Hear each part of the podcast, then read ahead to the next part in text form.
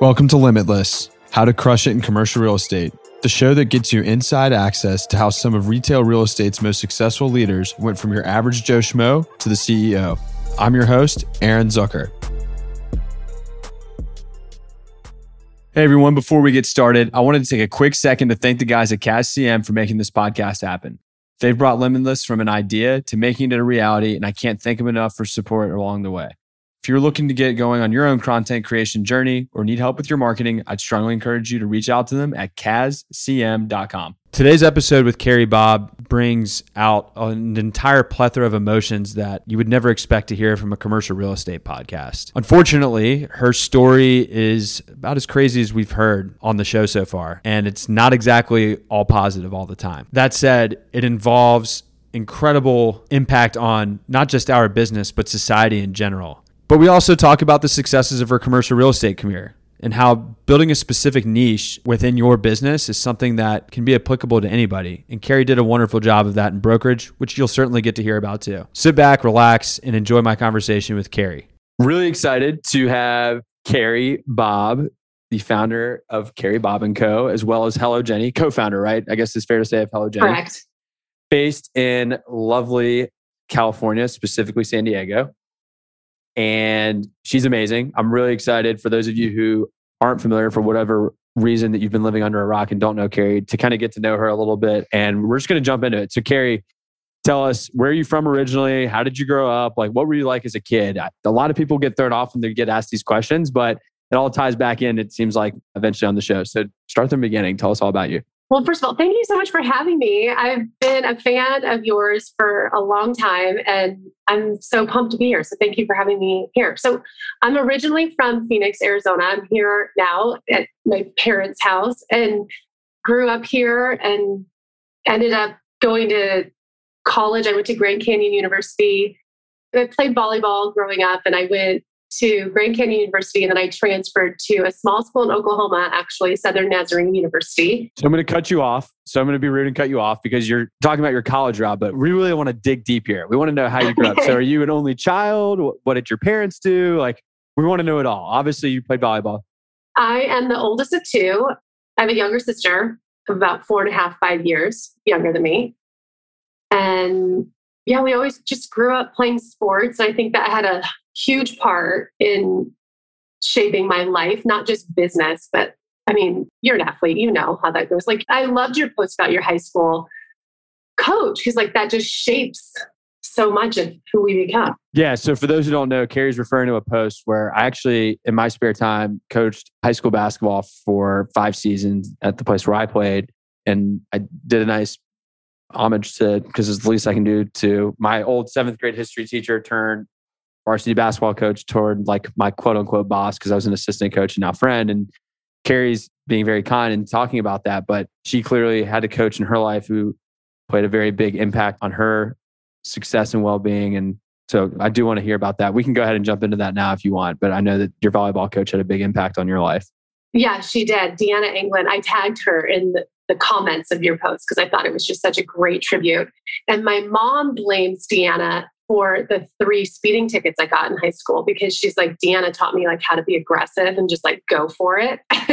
so, so you were driving late to volleyball practice too, I bet. right. All right. So we digress a little bit. You and I tend to do that when we talk. No biggie. So you're the oldest of two. You have a younger sister that you're four and a half years older than. Mm-hmm. You don't seem like the type that would beat up your little sister. Did you beat up your little sister? We definitely fought when we were younger. We're super close now, but like really close, but it wasn't super compatible. Like we definitely had tension growing up, that's for sure. Really? I wish it wasn't like that, but it was, yeah. Got it. Okay. So tell me about your parents. What was the dynamic like with them and your relationship? Oh, they're awesome. So my dad's retired orthopedic hand surgeon. And so he would do like really crazy microsurgery on hands. He was a hand specialist my mom ran his office. She was like the back of house for his practice. Oh, he was private. Yes. Got it. So you have entrepreneurial dreams. Yes. And I'm well aware and like following some of the things you're doing with urgent care because they've been talking about that for I remember being in high school and then kind of like talking about the progression that urgent cares are going to take and things like that. So your dad never did he just had partnerships with the hospitals around? I guess they, they had a referral program, but he was always in private practice. Right. That's amazing. And that's how real estate kind of came into the picture was about the time I was in junior high or high school, my dad started investing in retail strip centers. Oh, really? Some, some medical office. How did he get hooked up into that? Was he just like out and about and somebody knew that he was a doctor and so they make a good LP or how did that happen? Any idea? I believe it was a friend of mine from high school who I grew up with, maybe even before high school. His dad was a broker at CBRE. And they just started talking and got into a Whataburger ground lease deal. That was his first real estate deal. And I think it was like a $45,000 a year. Do they still own it? I'll buy it. they don't still own it. They don't. So he bought this as like a passive income, like coupon clipping play, or he was just an LP in the development deal? I don't think that they developed it. I think that he, I was really young, so I don't remember the details of that deal.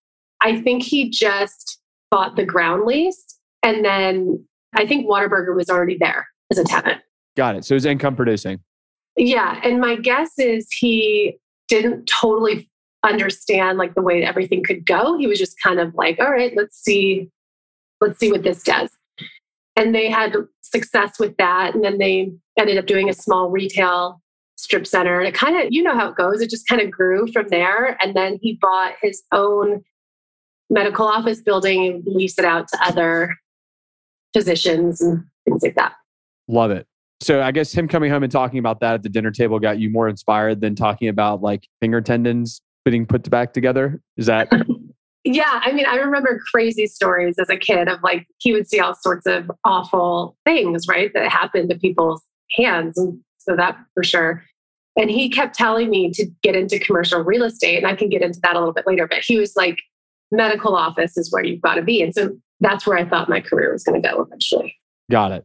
And how old were you when you got tipped off to commercial real estate when your dad's saying, "Hey, you should be chasing, you know, MOB product or brokerage"? Like how old were you when you were having these conversations roughly?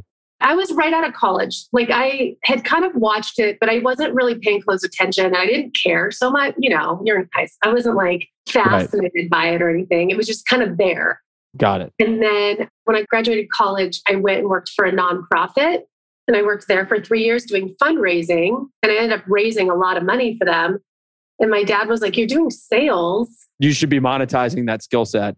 Yeah, yeah, yeah. It's a tough conundrum, right? Because you want to do better for society. And I know how kind hearted you are. And we will definitely get into what you have going on outside of commercial real estate toward the end of the show. So stick around, folks, as I sound like a used car salesman. But you obviously have, I mean, anybody who's ever met, I've never even met you in person, which is crazy, but anybody who's met or talked to Carrie via Zoom or a call or whatever obviously knows that she's very likable, high energy, whatever. Do you, where do you get that personality trait from? Mom, dad, someone else? You know, it's interesting. I feel like I'm a really good combination of both. When people meet me, I look like my mom and I talk like her. We have a lot of the same mannerisms. And then there's some things where, like, my dad is super high achieving. And there are times when I feel like, and I'm sure you feel like this way too sometimes, where I my brain gets stuck on something and I cannot let it go until it's that's the physician coming out for sure. Yeah. So like a little bit of both, I would say. Sure. You played volleyball in college, right? So you're yeah. pretty good volleyball player. Okay. You're a very good volleyball player. Well, that was a little while ago, but yeah. Not that long ago. So you grew up playing volleyball and you knew you wanted to play in college. That dictated your college choice. Is that? Yeah. So this is interesting. I went to a really small Christian high school. There were only 36 kids in my graduating class. Wow. And when it came time to graduate, Arizona State offered me an opportunity to walk on to the volleyball team, but I was really intimidated to go to such a huge university that I went to a smaller school. And then, kind of later in life, when I was trying to figure out my commercial real estate career, that always haunted me. And in Simon Sinek's book, Find Your Why, and he makes you go through the timeline of your life and find those hash marks of your life that left their impression on you. And it's good and bad, but they determine the decisions you make. I realized that that one decision to not go to Arizona State represented such huge regret for me that I didn't go for it because I was too scared. we'll get there, but that's really shaped how I've made decisions throughout my career is I never wanted to feel that regret of playing at that level. And so I care more about not wishing I had done it differently than going for it and making a mistake. Sure. Which makes all the sense in the world as we get to hear more of your story. Were you a good student growing up? You seem like you were. I was okay. I was like a B student. Got it. Best thing never happened to real estate. best thing never happened to the B student is commercial real estate.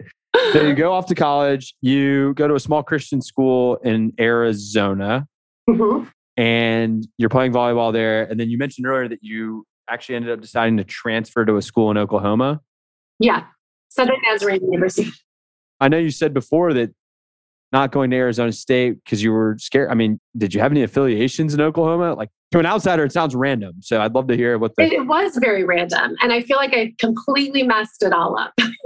so I knew the coach. It was like a, another safe thing. The school is like 2,000 students. And so it felt bigger. So, you know, I went from 32 to 2,000, but it still was like I really wanted to play at a high level, but I was just too scared. And then I don't think I've made that a decision like that where I pulled back so far again because it helped shape my why, right? Yeah. You know, it's interesting. I'm really, really lucky because the people that have been on this show are, you can Google them. They're by and large, and you certainly are just another one in the list, are ridiculously impressive. And we've had a lot of athletes on here. And I don't like to call myself an athlete because I'm not athletic, but I played sports. And there's certain lessons that you get playing sports that you just can't replicate, right? You're going to lose. Someone will always be better than you. You will inevitably go through some sort of adversity. And the beauty of sports is you get to experience that adversity in something that's not life or death. It's sports are important. We're all passionate about them if we're committed to them. But in general, it's not life or death, right? You lose a game, it hurts, you go home, you cry, and then you learn to work harder. Whereas if you lose your job, if you've never experienced adversity before, you may not handle it as well as somebody who's a former athlete like yourself. So it makes me think of Chris Ressa, who wrestled at Rutgers, and Chris Sands, who was on the show, who played professional tennis, and Stephen Battelle, who played baseball in college. And I'm thinking of several other guests who've been on who've played either professionally or in college or even at highly competitive high school. And so, yeah, what I was saying is I really appreciate your perspective of where you were coming from with knowing in advance that sports and that experience of making a decision or taking a chance and failing, or in your case, not taking that chance and it really bothering you, helping shaping you who you are. That's why I like to get into people's backgrounds so much on the show because it ultimately leads back to that. And that doesn't surprise me one bit that you have the perspective to be able to say, like, yeah, it helped shape who I am anyway, so back to your yeah. story because people are exhausted of hearing me talk already. So you've transferred to this school in Oklahoma. You have a relationship with the coach. I assume you finished there. Yeah. Okay. What did you major in? What's your degree in? Journalism. Okay. And so you thought you were going to be covering either sports or weather or news or something or yeah i just liked the creative element i've loved photography which is really cool how hello jenny's come into play with all of this because Yes, spoiler word. That, that's going to come back. Yeah, I mean, people always say like pull all of your life together and like create the life you want. But I never like figured out how to do that, and so I think it kind of all comes together. But yeah, I just like the creative side of it. I interned at KOCO in Oklahoma City, the ABC affiliate. I'd get in at like 3 a.m. in the morning and just be behind the scenes of the morning show. I thought it was really cool. And I don't know, I thought I would work like at a local news station or something. And I ended up moving back to Phoenix and I got a job at Food for the Hungry, which was a, a nonprofit.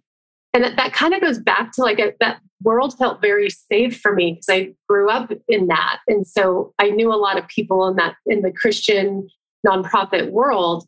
And I loved it. They're all really good people and they were doing really good things. And so there was part of me that just felt like that's what I'm meant to be is in this space. And I ended up doing fundraising, like I mentioned. And I think I raised my first year like $5 million right out of college.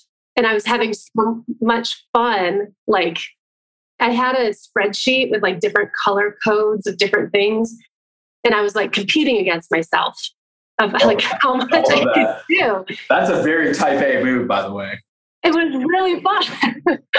yeah, you have to like make it a game or something. And so I started doing that. And then after three years, I was making $30,000 a year. And it was like, okay, I'm like tapped out. Like I have no more motivation to keep doing what I'm doing. I have to ask you a philosophical question, right? Because you said you raised five million bucks in your first year. Yeah. It was something like that. I might not be totally right, but it was a lot like that. The point is, though, is that you probably did about the same, if not better, in your second and third year. Fair to assume. So let's call it round down. Let's say you raised 10 million bucks or 15 million bucks and you're taking home 30 grand a year. I get it. It's a nonprofit. Was there any raging capitalist in you that was like, okay, like I get it. It's for a good cause, but like, come on, like I'm working my butt off over here to a little bit, but not as much as you might have think. I was wanting like to make 50 grand. It wasn't like I thought I was like adding all this value and doing all these kind of things. I wanted to be able to buy the jeans that I wanted to buy or something like that. It wasn't like I was trying to hit all these things. And then my dad had suggested commercial real estate. Meanwhile, I was living at home. So you will freaking love this, Aaron. So my dad told me when I graduated college, if I saved 50% of my income. He'd let me live at home rent free for the first couple years. The rule was I had to save 50% of my income. I wasn't making a 10, but so I did. And I did that for three years. And so I was able to like save a decent amount of money, right? For a new college grad. But that was like the rule. Love your dad. Don't even know his name. Love him all. so yeah, so I'm doing that. I'm like kind of saving these the money. And he's like, okay, you've saved this money. Now what are you going to do with it? He's like, I think you should really look at commercial real estate because fundraising is sales. You're doing sales. And I was always like, oh, I don't know. That that's kind of like used car salesman type of stuff. It sounds like you were trying to fall back into your trick of like keeping with what's comfortable, not to call you out or anything. Oh, yeah. totally. Totally. And then he was working with so there's a guy named Scott Kaplan. He's since passed away, but he was with CBRE here in Phoenix. And my dad was his first client. He went really far in CB. And my dad was actually his first client. And so Scott would actually come to my parents' house and like sign leases and do all sorts of stuff with them. And I kind of got to know him and I saw them talking about deals. And so I thought it was interesting.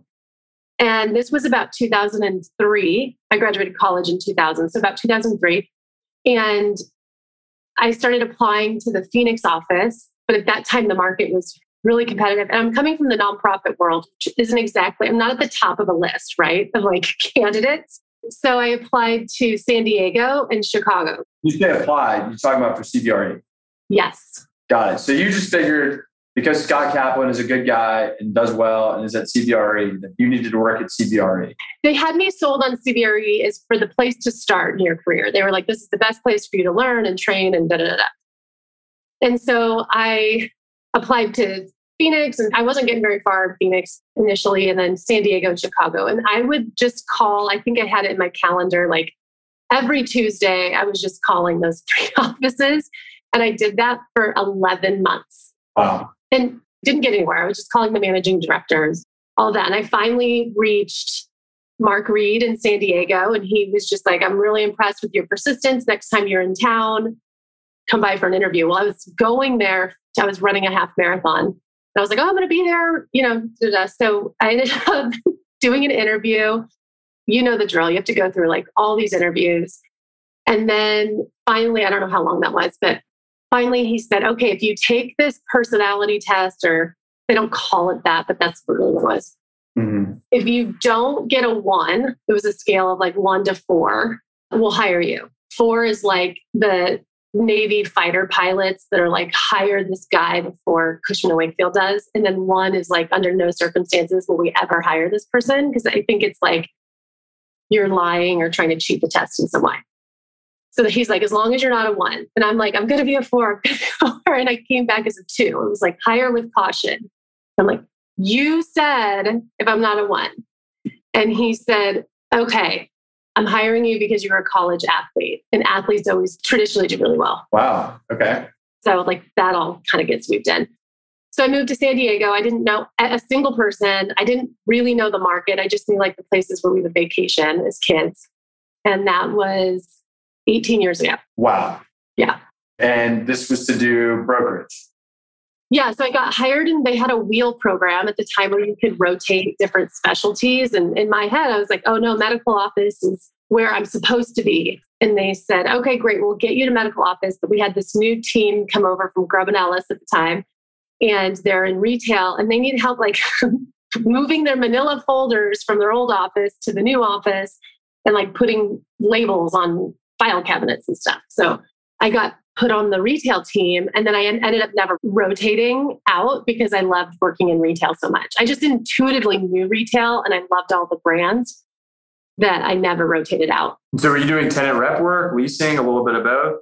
San Diego only?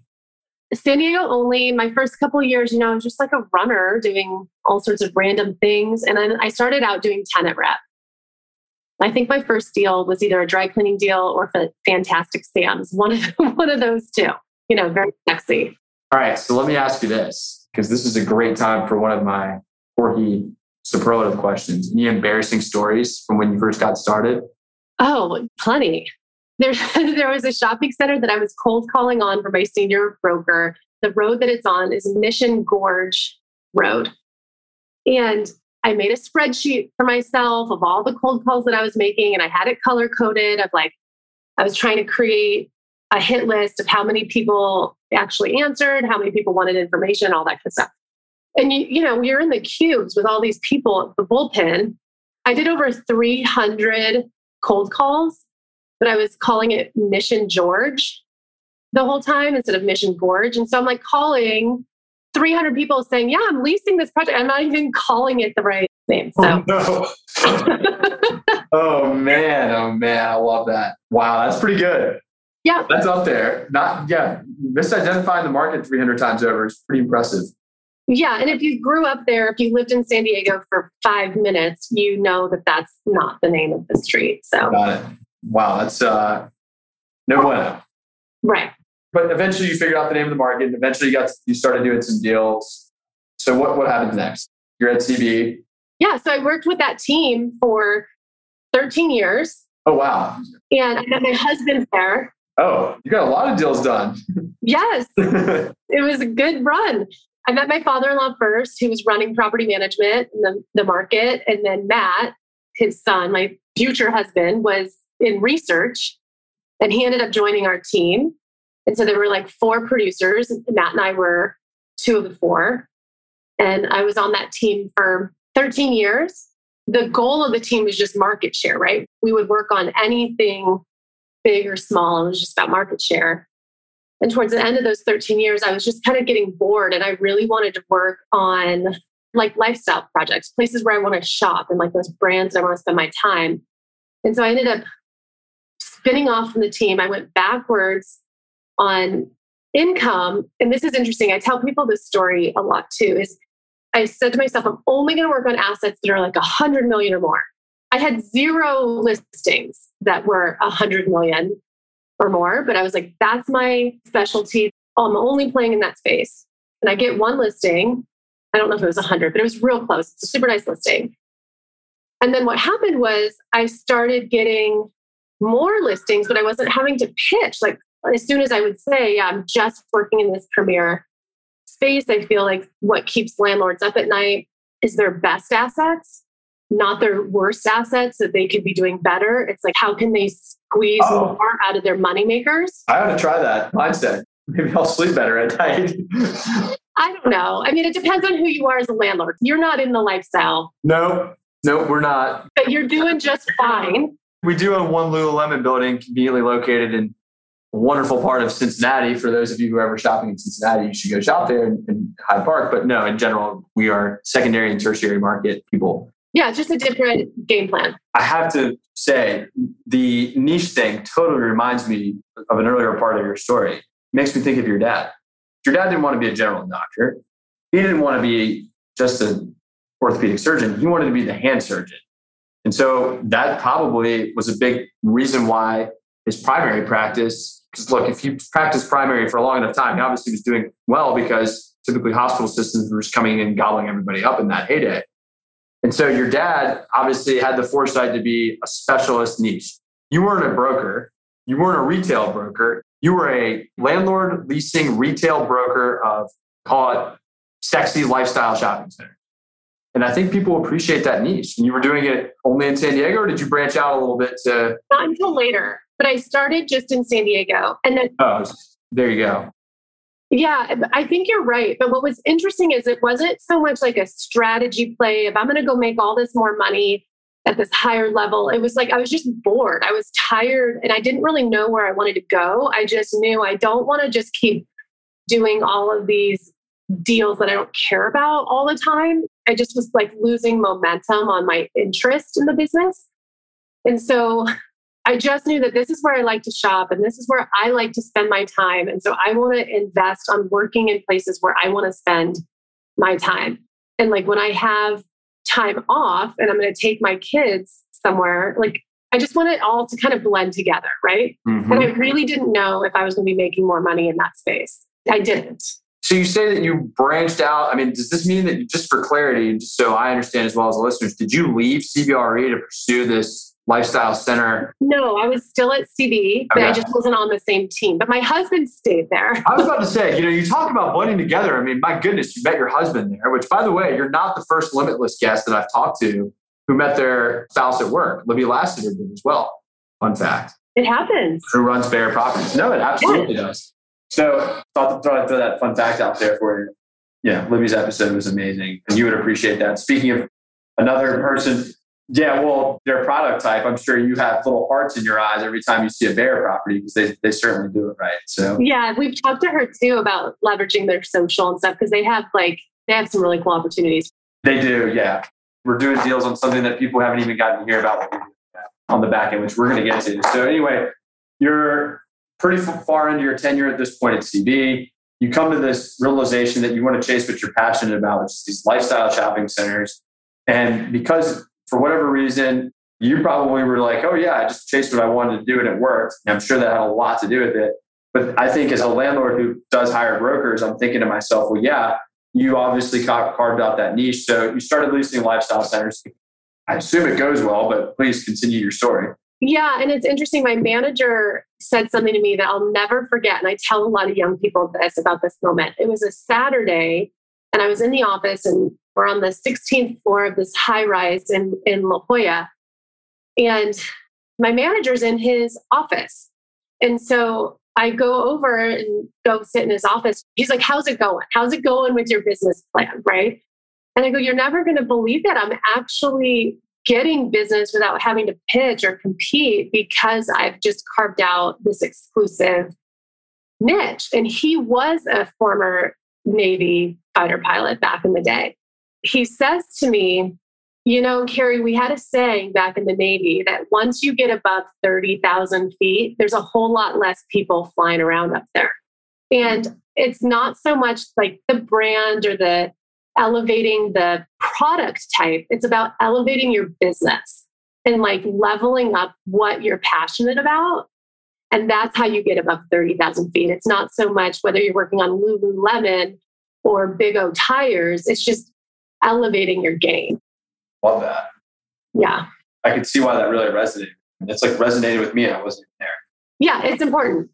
Yeah, for sure. I'm really glad that you shared that with everybody. So your manager gives you that riveting advice. Yes. You're leasing lifestyle centers, all's hunky dory. Yeah, all is going great. I'm doing really well. I start leasing this new development in Del Mar. It's amazing. It's like my baby to this day. I still like go there and feel like it's like my fingerprints are on it. I love this asset. It's called One Paseo in Del Mar. It's a mixed use project. And I get that project to about 82% leased. My portfolio is worth about 2 billion at this point, just the assets that I'm working on. And I go to attend ICSC and I was receiving an award, a national award from the company for creativity and character and all these really amazing things. And so I'm like at the top of my game and it's just incredible. The project is going to be delivered. This is the last ICSC before One Paseo is going to be delivered. And the night of the award, I am attending a white tablecloth dinner with an executive from the company and a handful of people. And I end up getting drugged and raped that night by the executive. And It's interesting. And like, it's really complicated about what happens, but basically, there's all sorts of different kinds of date rape drugs. And some drugs take 72 hours to wear off because that's how long you have to like get a rape kit done. That's what I had. So I went to the conference the next day and was under the influence and all this kind of stuff. Anyway, I end up walking away from my business and dealing with all of this, what happened. And through the process, I learn about arbitration clauses in employment contracts. And the whole thing is just wild and gnarly. I was 39 at the time. I had married, I had three kids. Like I thought that that would never happen to me. I was past the point of like that being even in, on my radar at all. I mean, it happens, it's happening. I've had a ton of people reach out to me, but it's something that you don't really learn about until you go through it. And I went through this horrific experience of like the assault, but then what happens when it happens in the workplace? And I mean, I learned a lot through it. I'm sorry. I know I always feel so bad telling this part of the story because it's like perfect. Because I was looking for words to say, but like I will not accept your apology. It's not good. you needed to tell that part of the story because let me rephrase. You didn't need to share anything that you didn't feel comfortable sharing. You do feel comfortable with sharing it, and you should never apologize for doing so. And I was aware of that situation. Obviously, I had the opportunity to hear you tell this story before. And I knew it would come up today when we were talking, and it still hits me the same way as it did the first time I heard it. And so for you to have the courage to have told it to me twice and tells me that you've probably told it, unfortunately, countless times. Unfortunately, in the sense that you've had to feel probably what you're feeling right now, countless times. But fortunately, that you have the courage and the character and the foresight to know what you're doing for society by telling that story. I don't ever want you to apologize. So what? Who cares if a guy like me or a guy, gal, whoever feels uncomfortable hearing it? It needs to be heard. And not everybody would have the strength to say it, and you do. So apology unaccepted. and a thank you is in order to you on behalf of whether one person listens to this or a million. If anybody can be impacted in a positive way to either see something, say something, or somebody thinking nasty thoughts in their mind that would maybe influence them to want to do something that's horrific like that. This maybe gets them over the edge from stopping or, or just spreading the word around to make it shunned upon even more than it already is. And it can never be shunned upon enough. Kudos to you, Carrie. Thank you. Kudos. I so appreciate it. And like I have said it a lot. And I actually went through media training and I told my story a lot. And what happened was there ends up being a bill introduced, right? And when and this was all around the time of Chanel Miller when she was coming out about the the Duke lacrosse team and stuff like that. And she was not well received at the time. And I was really freaked out that this was my business was gonna everything was gonna backfire. And I was really scared. So I hire a media trainer up in LA and I go back and forth up there about four times, and I go from like 5 p.m. to like 2 a.m. in the morning, just in her little apartment in West Hollywood. And she would say, Tell me your story, or what is arbitration, or why does it matter? And I had to get my story really concise. And there was one time I had actually forgotten about some of this. And then recently someone said, You can tell your story like you're ordering a sandwich. And I go, Oh, yeah, it's because I did therapy and all that kind of stuff. But it was really the media training where she was like my Mr. Miyagi, where she was like, tell it again, tell it again. Yep. And instead of like wax on, wax off, she'd say, tell it again. And There was one time it was like one in the morning. And she goes, Carrie, I got to tell you, you sound angry. And I threw my papers at her and I go, I am angry. And she just stood there and I was like holding her glare, like, I dare you. And she goes, No one will hear you until you can tell it when you're not angry. Wow. And I just like sat down and she knew that I like recognized it. And she goes, Tell me again, tell me your story again. So I said it over and over and over again. Wow. Yeah. As I said before, your apology for telling the story and having moving me to borderline tears. I'm not going to apologize to the audience for making sure that this part of your story comes out because I think it's that important. I say all that you got thrown one of the biggest, if not the ultimate curveballs in career, certainly of any guest that I've had on this show. I have to ask, what happens? Is that ultimately what terminated your career at CB? Yeah. And what happened, it's really interesting because when I first went public with the story was on LinkedIn after everything went down. And what year is this? Can you just put this into perspective? Yeah, so it was ICSC of 2018. So it was May of 2018. So we're like three years ago. Got it. And you were still at CBR. You were a CBRE employee receiving the recognition. It happens that night. And then.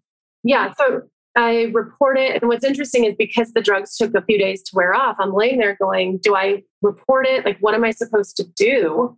And I'm in my head, I'm like, they're probably not going to find anything. And I just thought, if I don't do anything, it's going to happen again. He's going to do it again.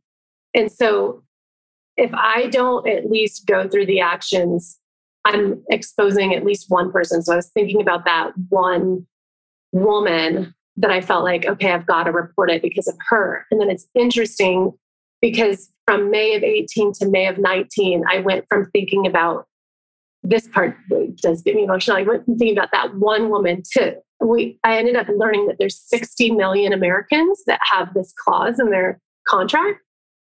And so the negotiating tactic went from we have to protect one to we have to go fight for those 60 million people who don't know that they have this in their contract. And I'm covering a lot of ground in that, but I think when we start with one person, it really does have major ramifications. Because when you look at any problem really big, it's hard to wrap your head around it. But when we think about one person and what it means to that one person, we can make a difference on whatever the issue is. But it was interesting because I have so many people, like you say, it's so courageous for you to tell your story and it's the courage that comes with it.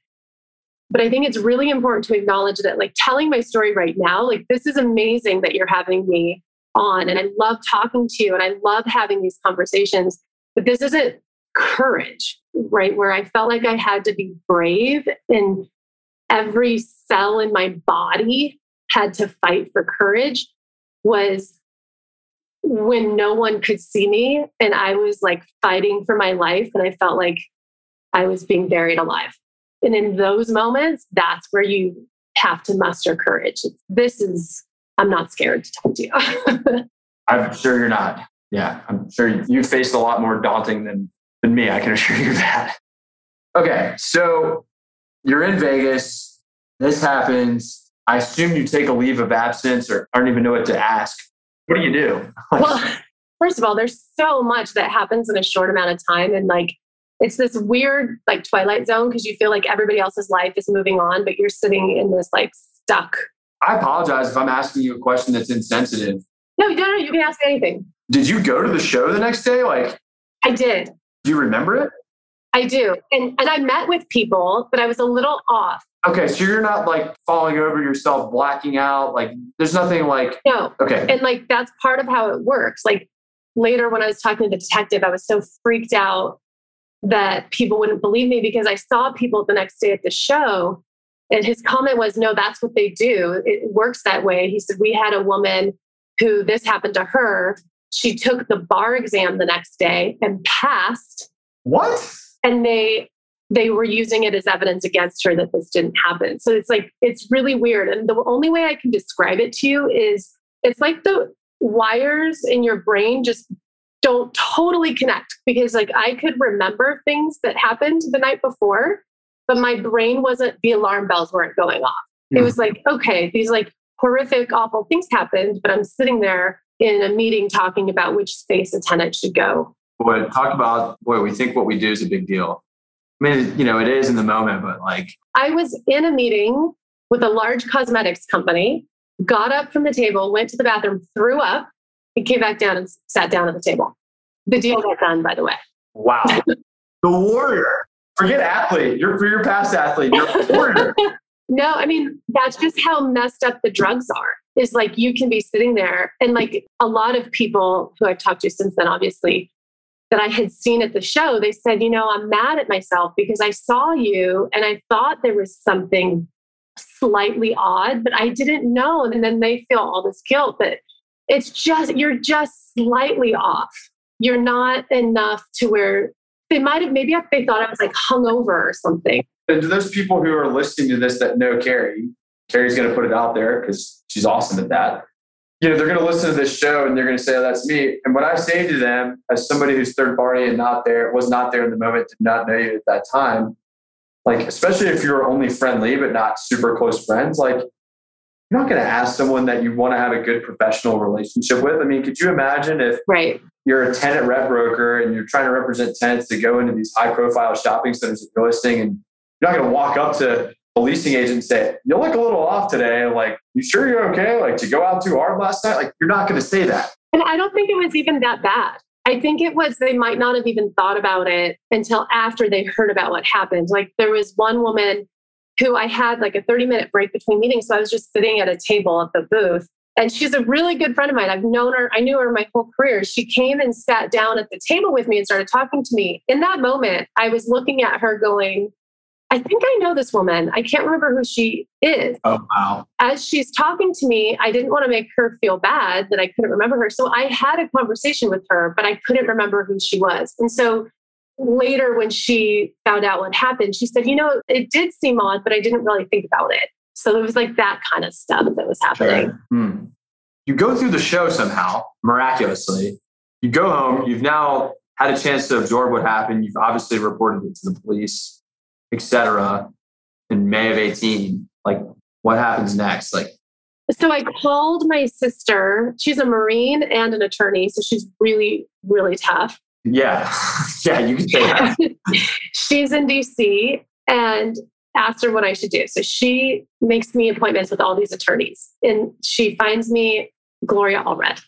So I go and I meet with Gloria Allred's partner in LA. And I'm like, okay, this is, and I'm not like hopeful your life is just in shambles i'm like great now i'm going to be like one of those those people standing next to gloria allred in a press conference or something i go meet with her partner they tell me they say your case is worth nothing.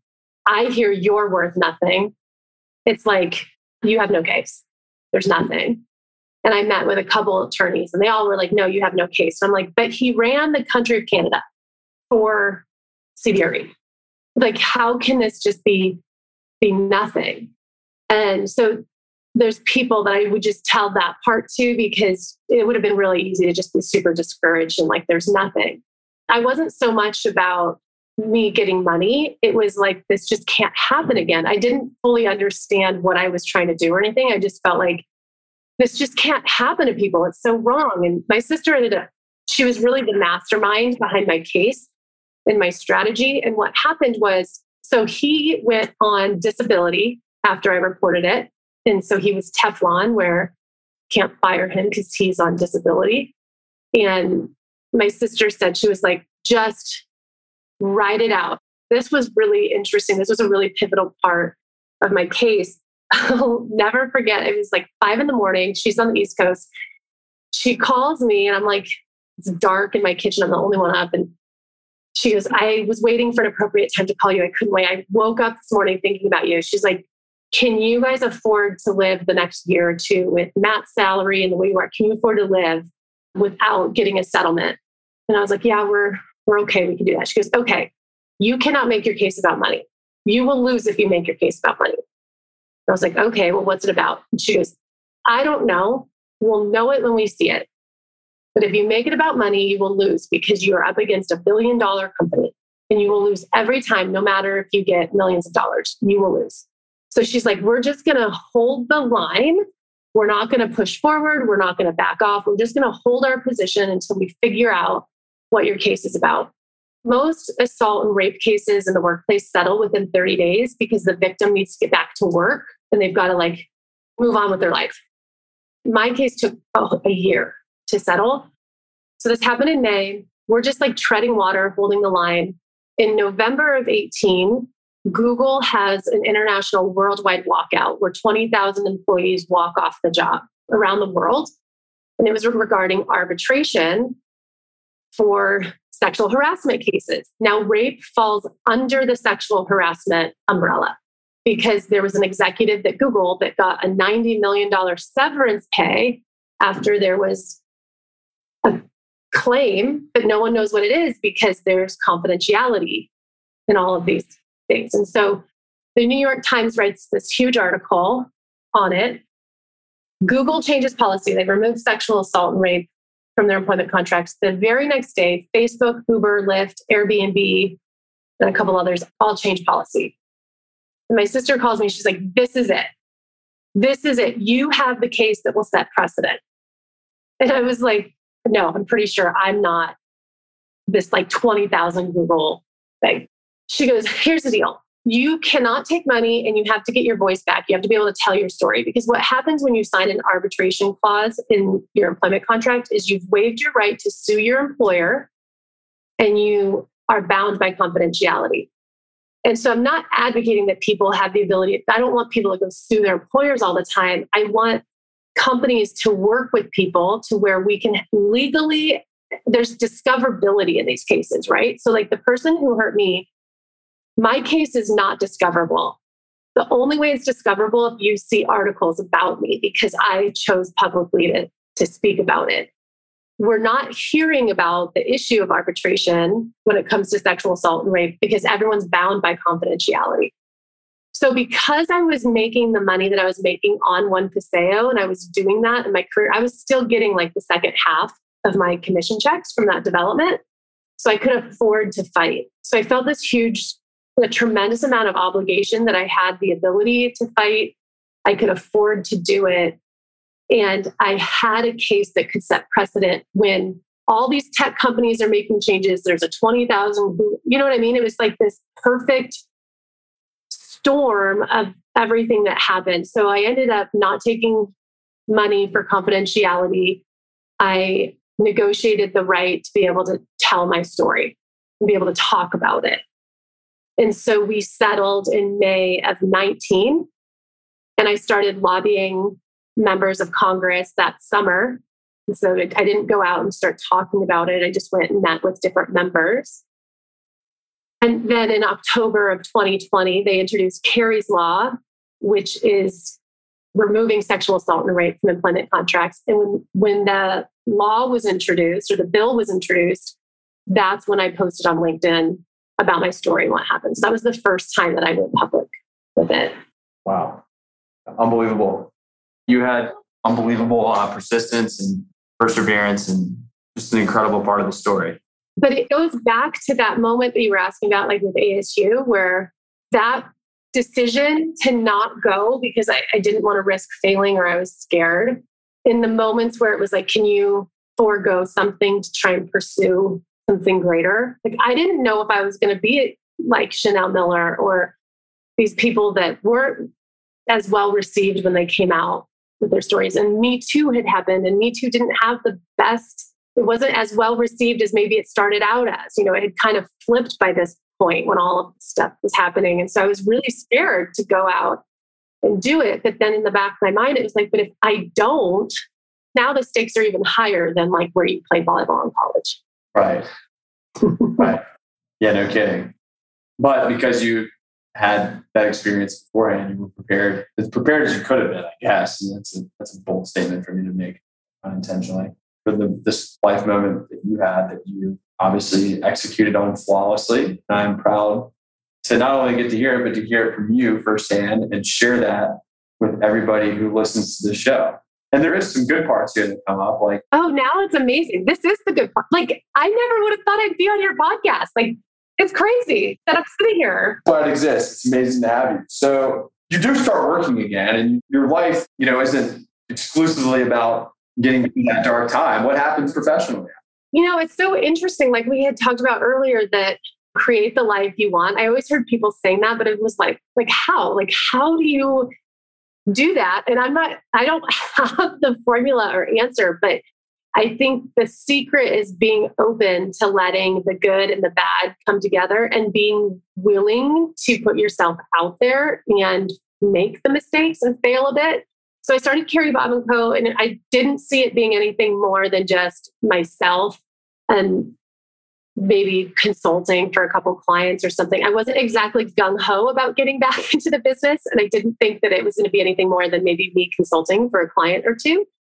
And then Emily Jones, who's a friend of mine in the industry, her and I have grown up together. I was, we never worked together. She was in house at Shea Properties and she was never my client. I was never her broker, but we kind of ran parallel paths. She has three kids. I have three kids. We were pregnant at the same time. Life just kind of was running parallel paths. And she was ready for a change. And when she came over and joined Carrie Bob and Co., that was just kind of like the shot in the arm or the confidence that I needed. Like, okay, we've got something really cool here. And what was a game changer for us was she was thinking about coming over. We were having cocktails and we were kind of talking about it. We just met for happy hour. And when I left, I didn't tell any of my clients. Like I just went off the grid completely. I didn't talk to anybody. And while we're sitting at happy hour, Steve Roman calls me, who was at Restoration Hardware at the time. And I hadn't talked to Steve in like a year. And Emily is sitting across from me. And I'm like, oh my gosh, can I take this call? She's like, yeah, for sure. I answer and he's like, How are you? Like, what happened? Oh my gosh, I haven't talked to you in a long time. And I go, Oh, I'll, I'll tell you the whole story one day. I'm speaking with Emily. And he's like, Well, what are you doing? And so I'm looking at Emily and I say to Steve, Can I practice my pitch on you for my brokerage business? Like, I just want to see if this is, if I've got something or if this might not be received very well to the like men in our industry because at this point the bill hadn't been introduced i hadn't been talking about it I knew I wanted to put emphasis on the female consumer, but I also didn't want to come across as like anti men.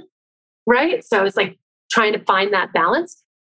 So he's like, yeah, sure. And so I go, okay, well, women make 85% of all consumer purchases in the US. And I'm building a female brokerage team, and no one's going to understand the female consumer better than us.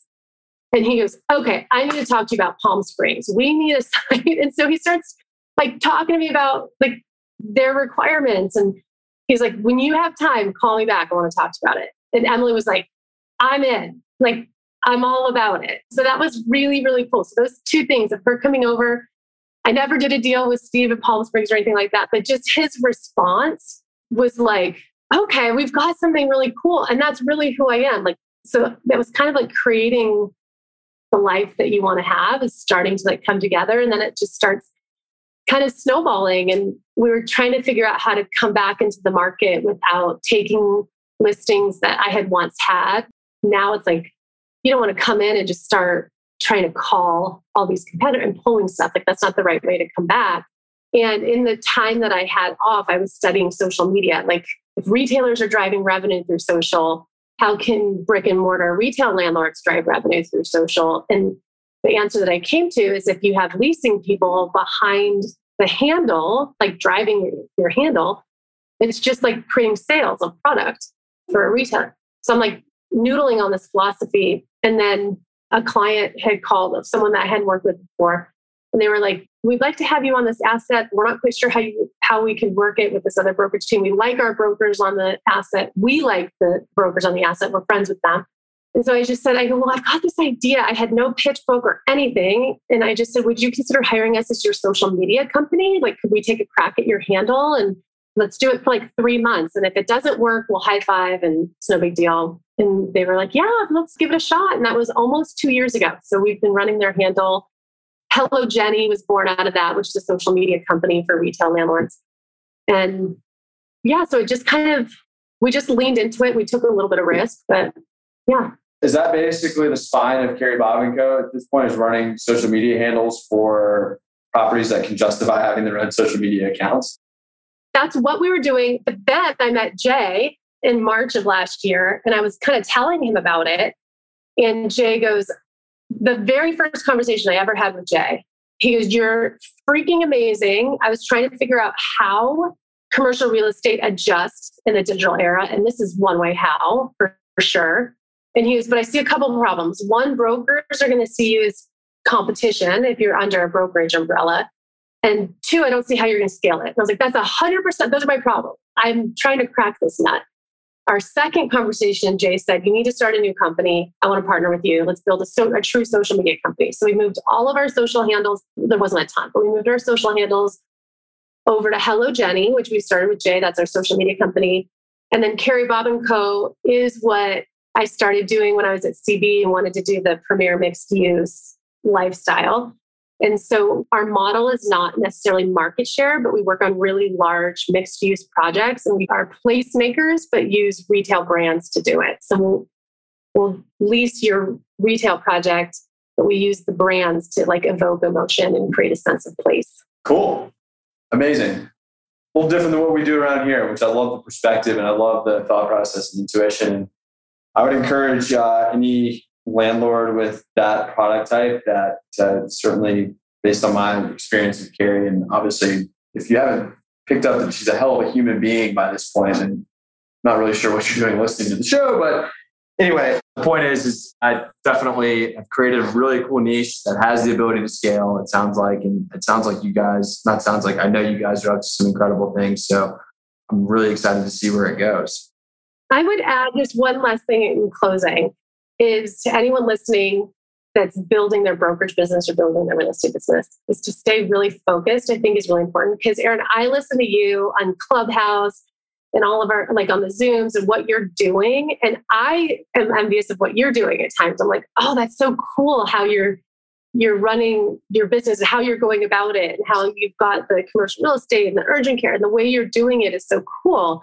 But we've got to stay focused on what we know and what we're good at to be good. I think that for me was a big lesson. And I was a book recommendation that I think you might like is The Billion Dollar Loser. Have you read that?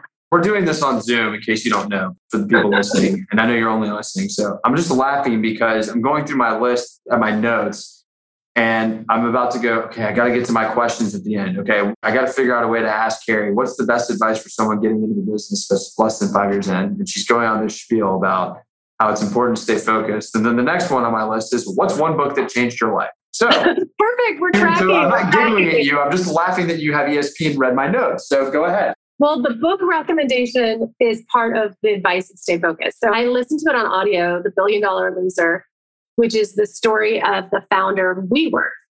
And there was like a light bulb moment. I was driving to Arizona from San Diego and I got through the first half. And on the way to Arizona, I was like, oh my gosh, hello, Jenny. We have to stay focused on retail property handles because we had brands reaching out to us asking if we could help retailers. And we are like, that sounds great, right? Like more handles, more money, da da da.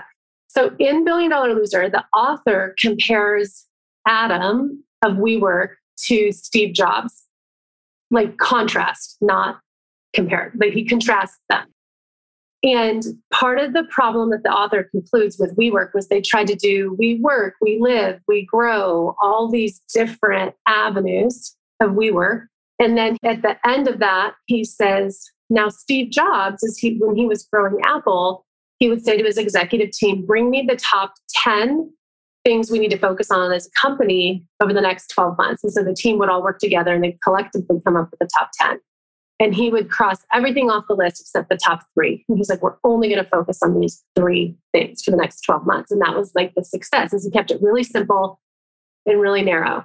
And as soon as I got to Phoenix, I called Jay. I was like, we can't do brands. We can't do retailers. We have to do retail property handles. That's what Hello Jenny does really, really well. Maybe we could grow into that in the future. We can leave it open, but we have got to be known as an expert in this one thing. And I think as people are growing and building their commercial real estate industry, they see different people doing great things. And like people are seeing you doing it and they're like, oh, I want to do that. That's amazing. No one can do what you're doing the way you're doing it. And I think people finding their thing is the secret and just like leaning in and going into it. Love that. Excellent advice. I have to ask, this is not in my notes. Where does Hello Jenny come from? Where does that name come from? What is that? I'd love to know. There is no Jenny on our team. Jenny is the consumer because we debated about keeping this a secret, but I'm not very good at it. Before Hello Jenny existed, Jay and I were talking about the disconnect between retail property owners and retailers. And we were like, retailers understand their consumers really well. And I pulled up on Zoom, because this is all during the pandemic, our avatars that we use at Carrie Bob and Co. to understand merchandising for a retail asset. Jay flips the Zoom and he pulls up his avatars. He's in New York, so he has these two houses, and there's Jenny and Mike, and they're both watching the Yankees game. And then when the commercials come on, Jenny sees a different ad than Mike based on her spending. And so for the next two weeks, we kept talking about Jenny. I was like, the landlords need Jenny because she's the one spending the money at their assets. And like, we need to connect the landlords to Jenny. We need to shorten that gap. And it was like, what does Jenny want? What does Jenny want out of a social media handle from a from a retail property? Why is Jenny going to follow a shopping center? Why is Jenny going to spend her money at that shopping center? And so as we've been building, we kept thinking about that woman and going, why is she what we're doing on social? What does it mean to her? And that's really the biggest conduit for landlords that they need. You need leasing people connecting that. And then once you can speak to the consumer, you can speak to your existing tenants and help promote their sales and all of that. It's kind of like baking a cake. You hit the consumer, your existing tenants, and then you can lease off of that. But you can't speak to prospective tenants until you can speak to your consumer. That makes all the sense in the world to me. I thought there was going to be like some inside joke or something. you exceeded my expectations. That was awesome. Um, yeah, that's kind of how I came up with it. This question is usually very challenging, but I ask it to everybody, and I think I'm putting pressure on you now, but I think it's pretty obvious where this one goes. But I'm going to ask it because I ask everybody else. At some point, you're going to be done with, with our business. You're going to retire, move on, enjoy the, all that San Diego has to offer. And ICSC and the other trade publications are going to write an article about, yep, the legendary Carrie Bob decided to hang it up today. She's done. This is not for a long time, by the way. You're not going anywhere for a while. You can't leave me yet. And they're going to talk about how great you are and how many deals you did, but they're also, especially with you, they're going to talk about their, your legacy. What do you want that to say? What do you want your legacy to be like in this business? I care more about the people that the where the impact was and where I impacted other people's business or other people's lives. And what I really hope with what we're doing with the policy is that there are people who are never hurt, but they'll never know that they weren't hurt because the policy was changed, because there was transparency. And so a predator didn't work at their company. And you'll never hear about it and we'll never know. That is where I hope the biggest impact is, is that we changed culture really in companies, not just in commercial real estate, but just in our country. I just hope we change culture in our country. you know, I get asked that question. Oh, I don't know. I want to do a bunch of deals, have fun. Carrie's like, I'm here to change the world. And she actually means it. And that's why I am so humbled to have had you on this show. And I know anybody who's listening to this is appreciative, especially the women out there, for adding the value and the insight and perspective and sharing your story. And on behalf of anybody who ever listens to this, thank you from the bottom of my heart. It was amazing. Really enjoyed having you on here. Thanks for listening to Limitless How to Crush It in Commercial Real Estate. I hope you were able to extract one piece of value out of today's episode. That's my only goal. If you did, in fact, get some value out of it, let me know via LinkedIn, Instagram, or through a review wherever you get your podcasts.